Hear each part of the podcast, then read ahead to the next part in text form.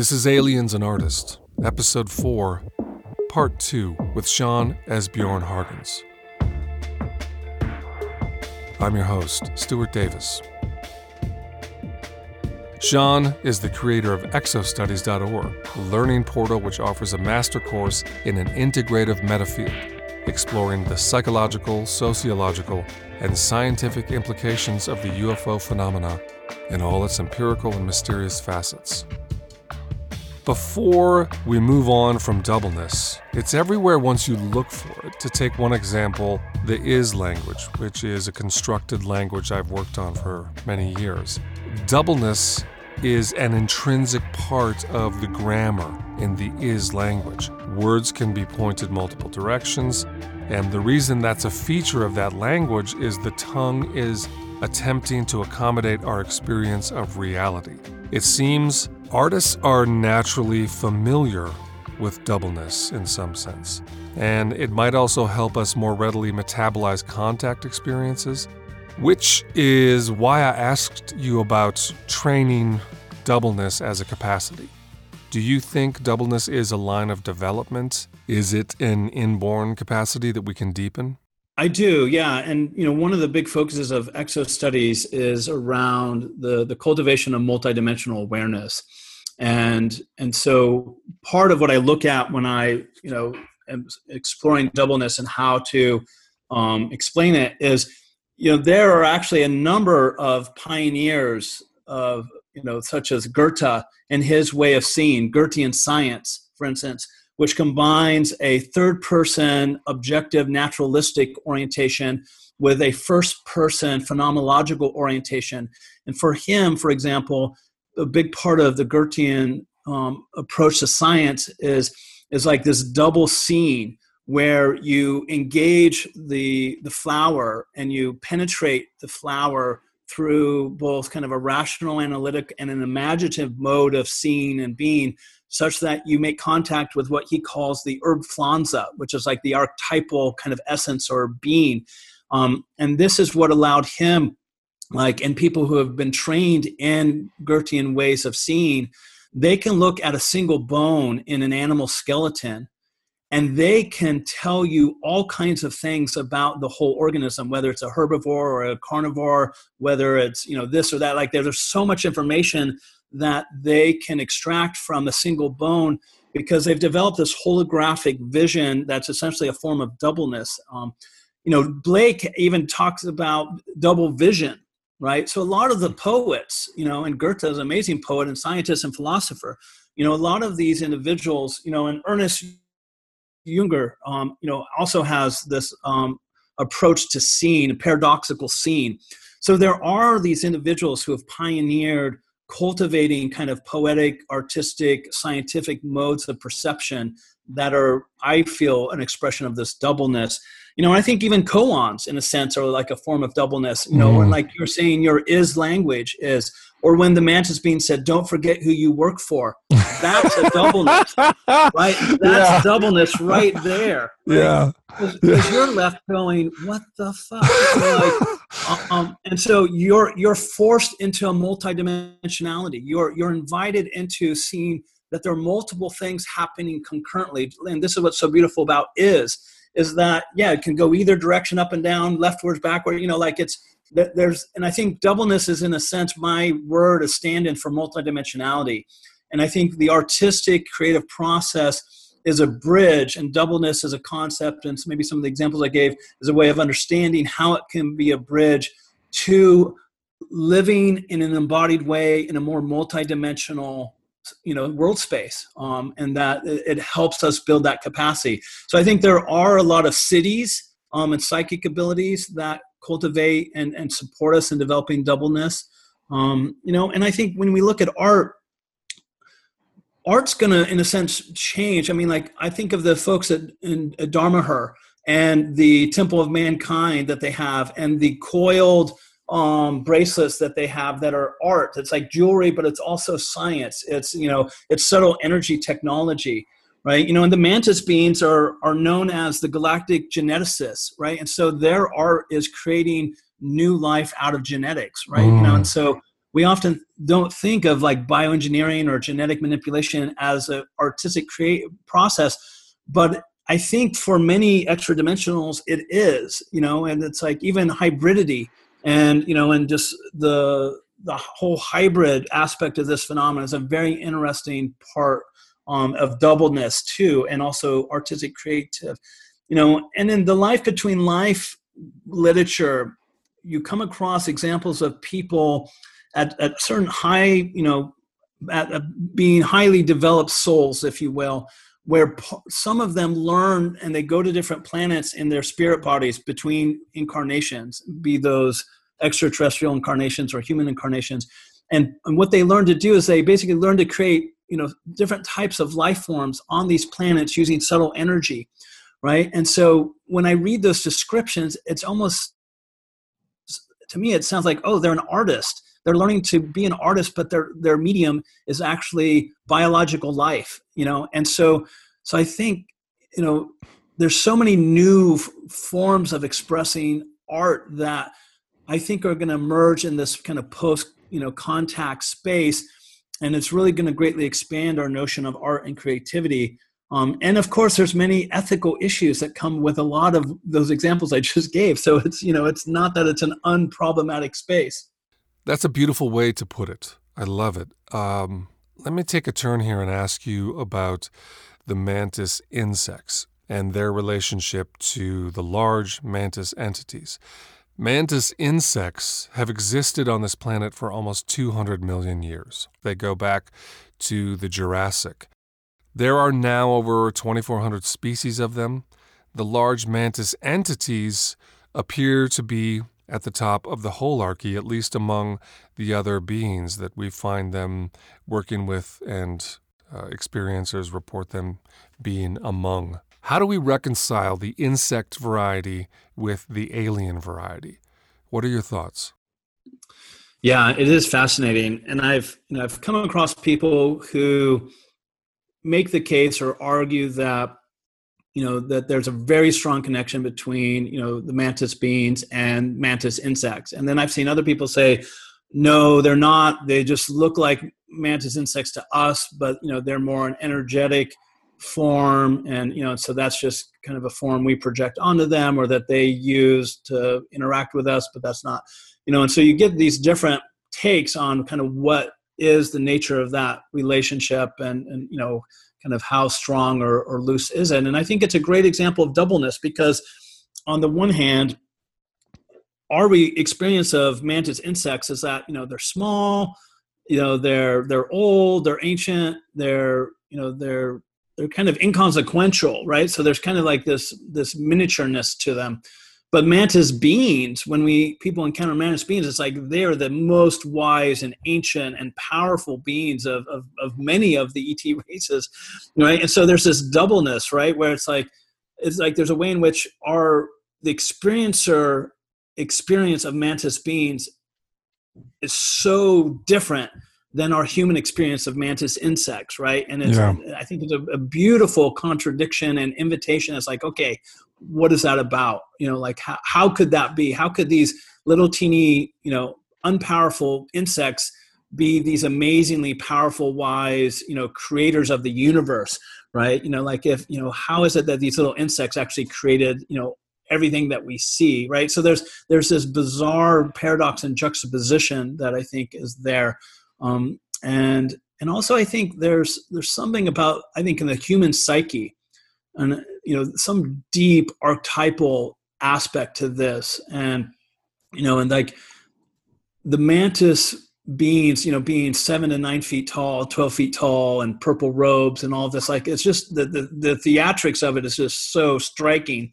And I think part of it is that you could not have a more alien other than that, right? You know, it's like even reptilians, even though they're scary and can be overwhelming and they're kind of masculine, aggressive, you know, energy or how we project onto that, it's like we often still somehow can connect to them in their humanoid form. And like, I don't know, it's like, but there's something about, you know, the mantis being that just confronts us so directly with the non-human other, in a way that I think kind of surpasses almost any of the other types of races and people's descriptions of them.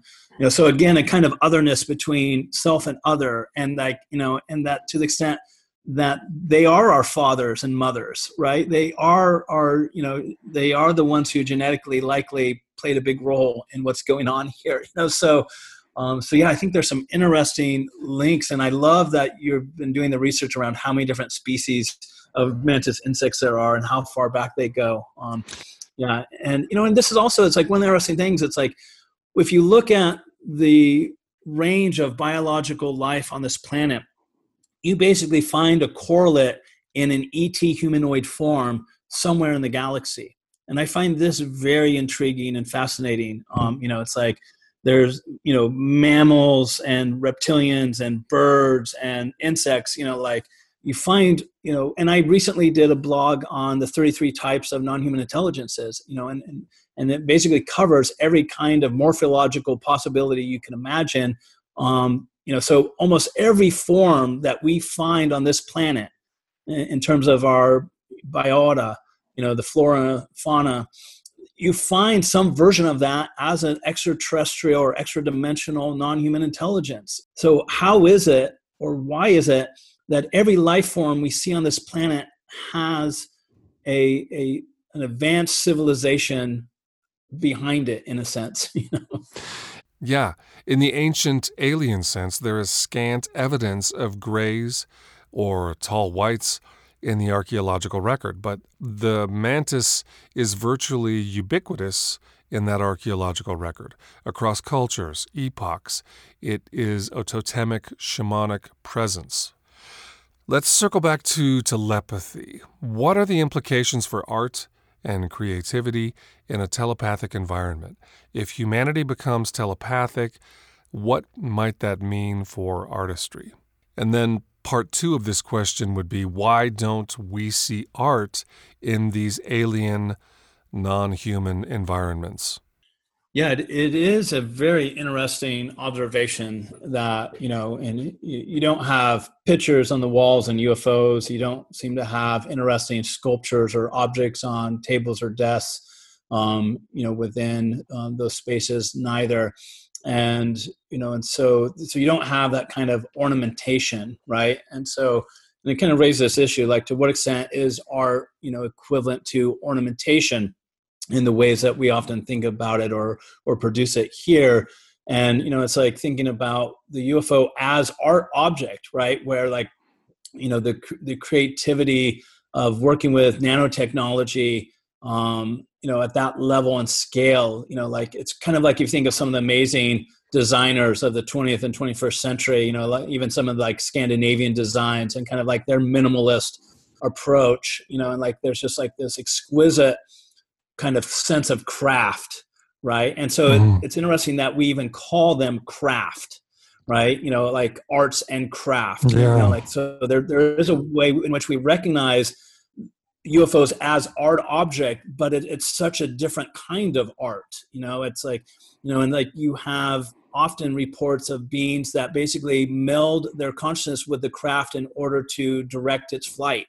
Right. And so you have this doubleness and this telepathy occurring between the pilot and the craft itself. And this is partly why often you come across reports or indications that the UFOs, while a machine, are also in some sense sentient or alive. So again, this kind of paradox, this doubleness, and, you know, that the craft can actually morph into different forms and shapes in some cases. Or people talk about, they see a small craft landed in the field, you know, that's, you know, a little bit bigger than, you know, a big truck or something, and they go in it. And once they get inside it, it's a lot bigger on the inside than it is on the outside. Yes. Right? You know, so like how might that be a form of art, right? And I've thought that maybe the craft are kind of, you know, have minimal art, you know, objects within them and so forth. And we don't have as many reports and experiences of people going to other realms and worlds and walking around in their buildings and in their cities and in, you know, however they socially organize, and then reporting back to us kind of what they see and experience. So sometimes I wonder, you know, if there's a whole other kind of artistic expression on those worlds or in the mother crafts, right? Or, you know, or that we're not yet having much contact with or exposure to.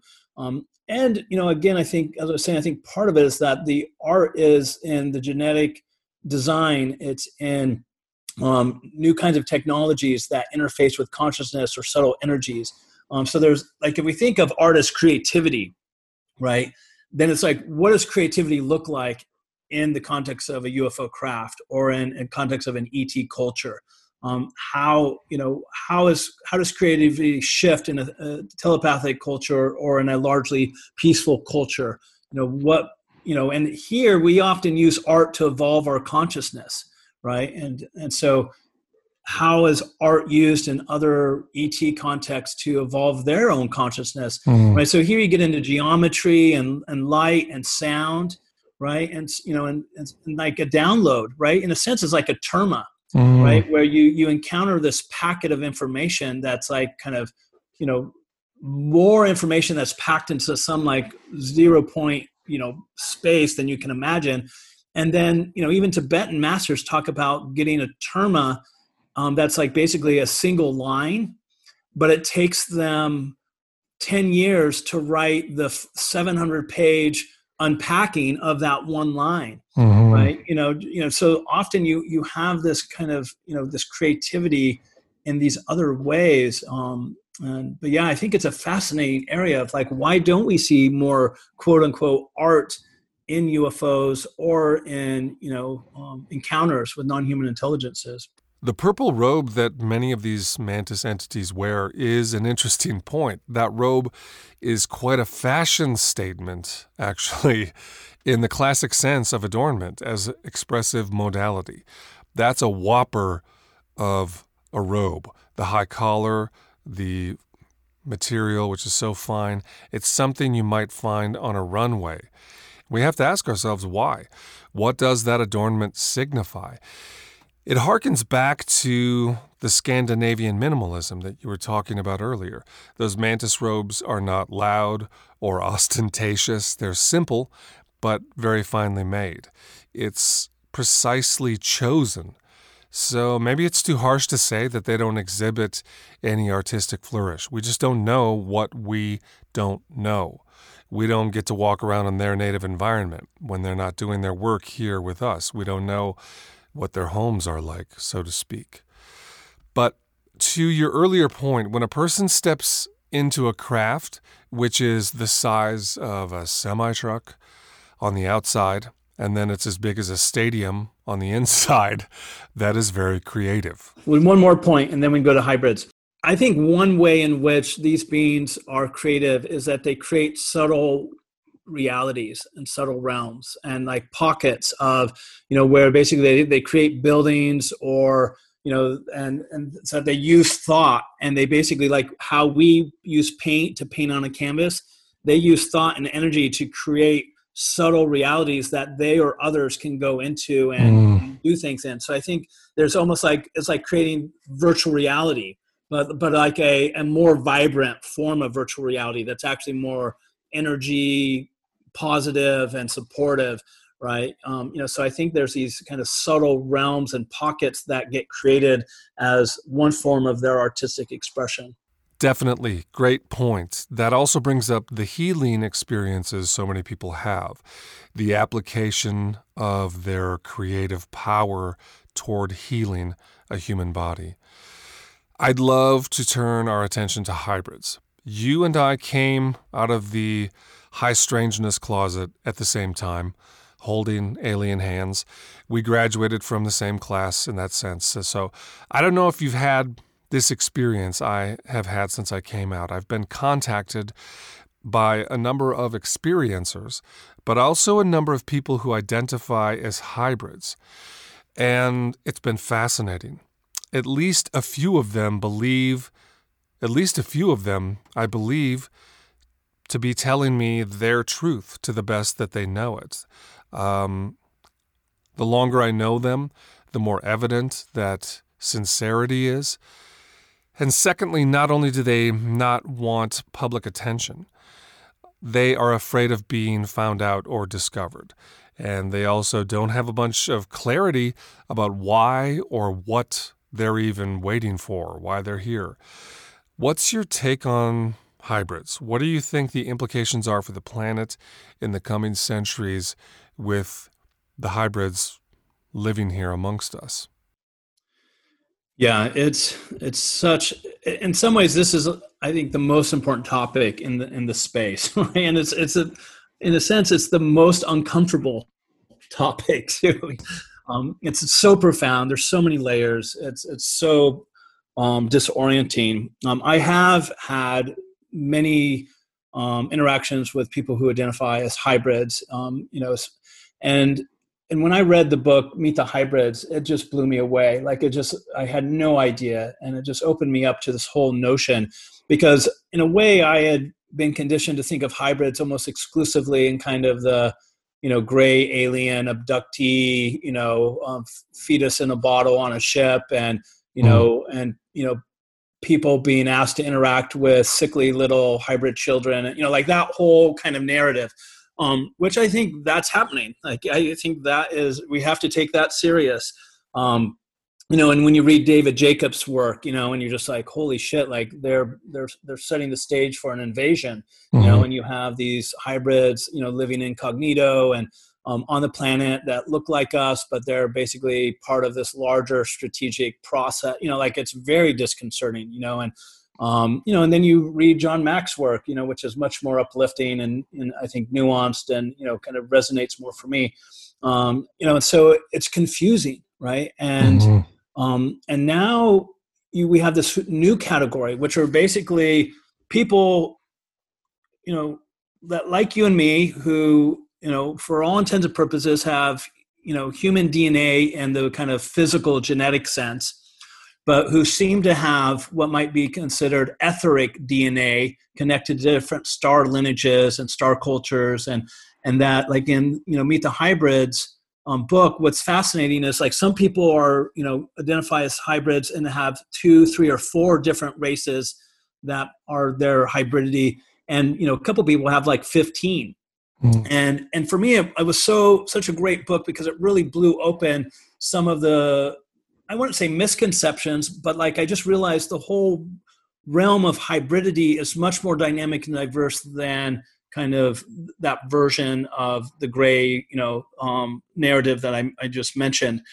And it's even invited me to consider my own hybridity. Like in what way, what are we talking about here? Like might I also have etheric strands of DNA that connect me with, different star cultures? And if so, kind of my own doubleness, like, am I that? And, wow, like that's disconcerting. That's exciting. That's, that's a lot of things. And I think, and I really love the work of, Bashar and, his descriptions of first contact and how we're basically going to be, initially really openly interacting with the hybrids, coming from the Ayal and the, Asani and the other races who are hybrid races themselves, right? Interestingly. And for me, I've really considered how perfect it is that we would be confronted as a culture, as a global civilization, with ETs that are hybrids of ourselves, because it's a doubleness.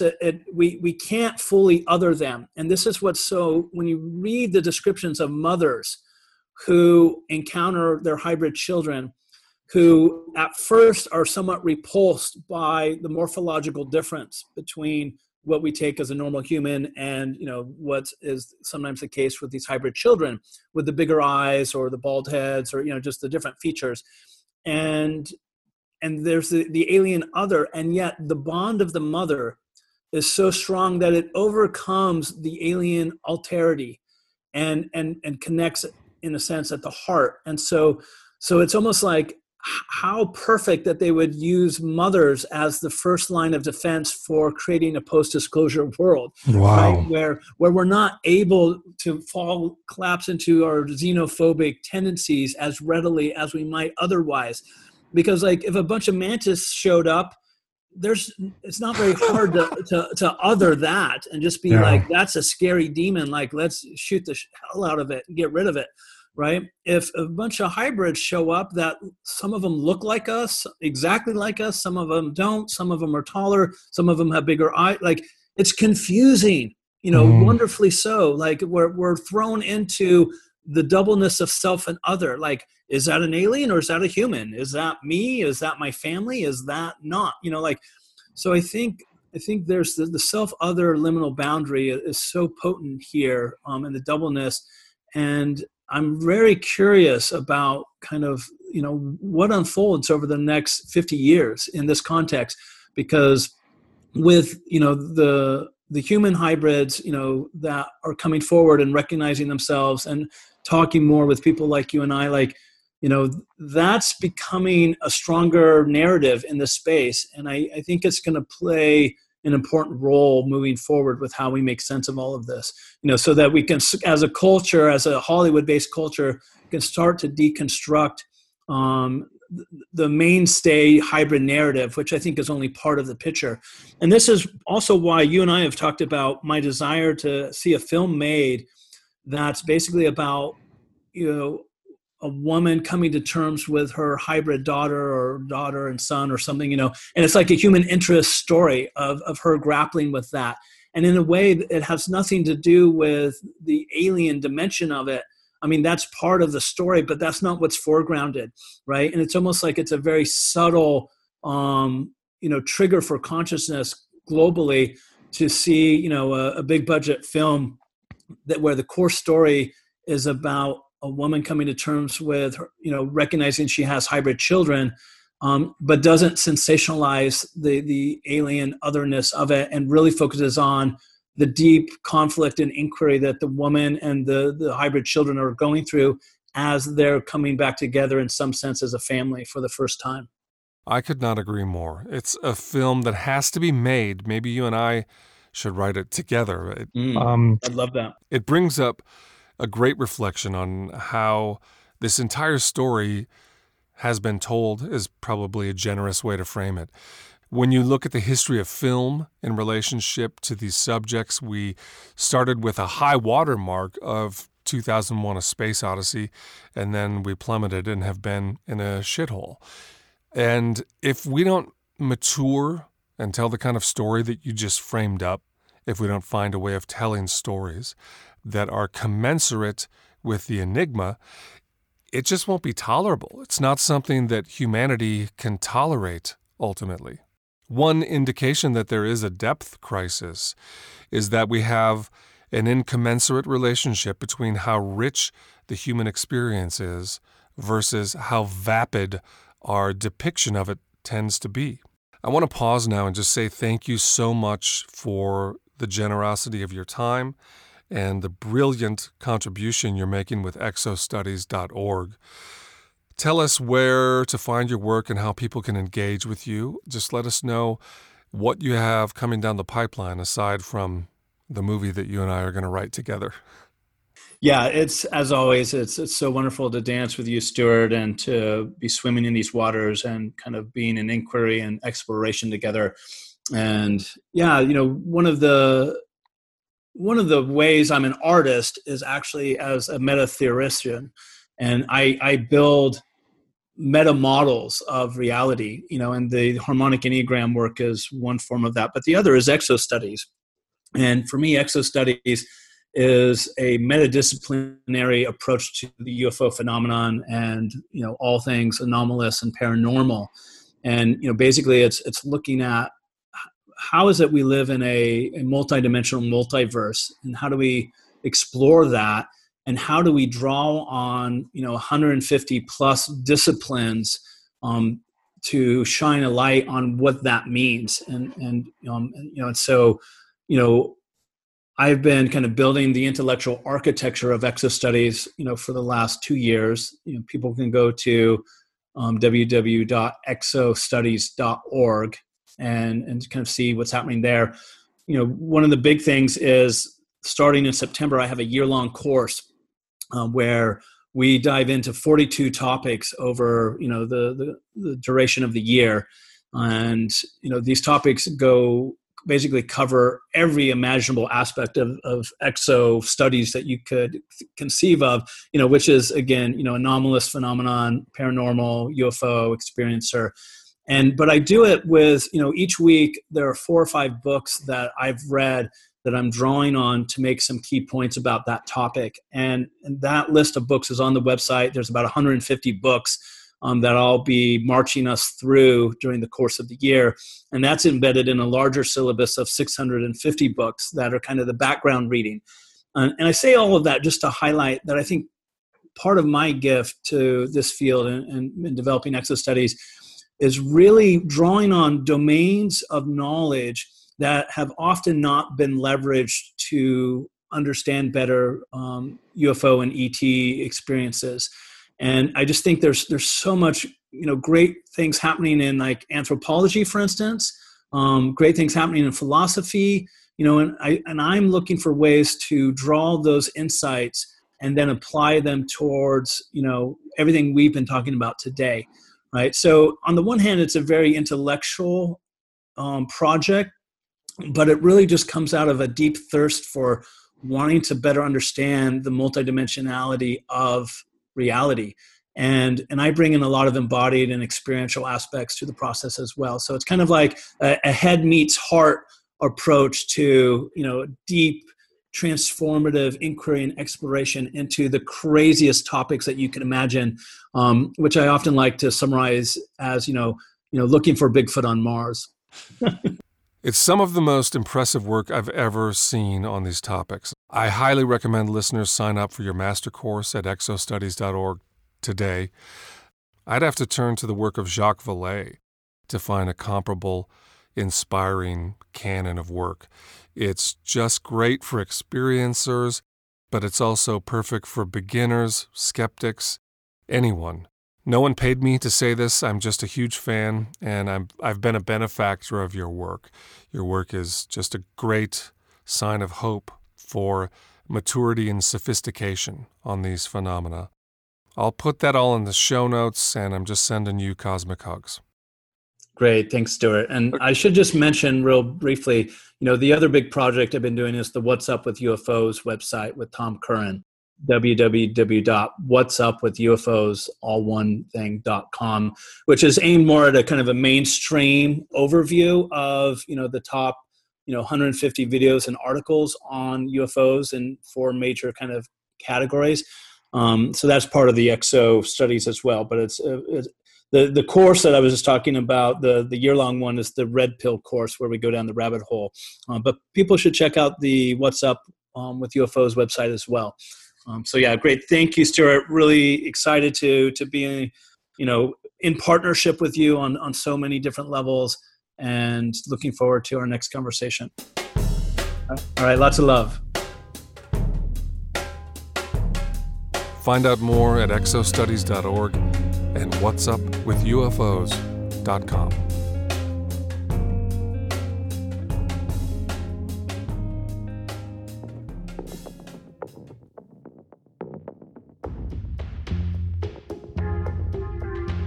Visual artist John Velez experienced contact with non-human entities throughout his life. He created many arresting works of art depicting these beings, including short and tall grays. Among his many powerful encounters, he shared one in detail which involved countless hybrid beings aboard a craft. Velez stated, quote, "After one of the medical procedures, I was led down a series of corridors to another room. When we first entered the room, it was a long rectangular, metallic walls, floor, ceiling, no furniture, nothing on the walls. Just as we entered, the long wall that was over my left receded up into the ceiling, and it revealed row upon row upon row of canisters. I don't know if they were made out of glass, plexiglass, plastic, I don't know. Canisters. They were filled with a clear, luminous green liquid, and inside each canister was one of these little hybrids. It was just suspended in there. For a split second, I thought they were specimens, they were dead. I was overwhelmed by the presence of their minds and their intelligence. I mean, I knew I was in the presence of a superior intelligence here. They were aware of me. They knew I was there. There must have been 10 to 15 rows high, and the shelves, the racks were deep. There must have been thousands of these things in there. At that point, from the opposite end of the room, 6 of these alien creatures wheeled in a cart. 3 of them were each holding 2 of these little hybrids. One creature was holding one and presented it to me. He brought it over and asked me if I was willing to hold it. It was so small, maybe 10 inches long, very frail. I could hold it in my cupped hands. I was afraid of dropping it, actually. At that point, I was told that these 7, they were 7 sisters. I was informed that they were my offspring. I cried. I was terribly upset. I expressed this to them. I said, "How can these be mine? They're not human." And I was also terribly upset because I knew that they were going to take them away from me. These weren't offspring that I could raise or keep. They were being taken away from me.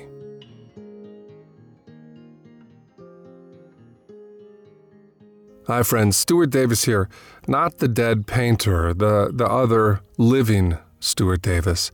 The dead Stuart Davis was great, but he no longer needs your support because he's moved on to other forms of currency. He's working in the discarnate economy now. I, however, for now, would love your support. If you like the podcast, please consider becoming my patron. Just go to stuartdavis.com, click on the Patreon link, and transfer the sum total of your net worth or another amount. And I will use that money to buy food and heat my house, put gas in my car, and take my dog to the vet, and of course, make more art. Thank you so much for your support.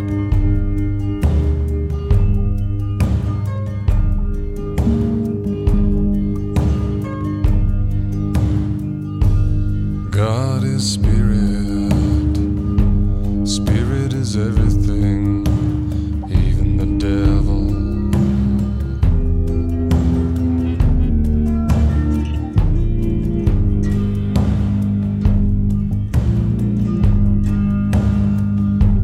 Hell is fear, what to do, you're not in it, it's in you.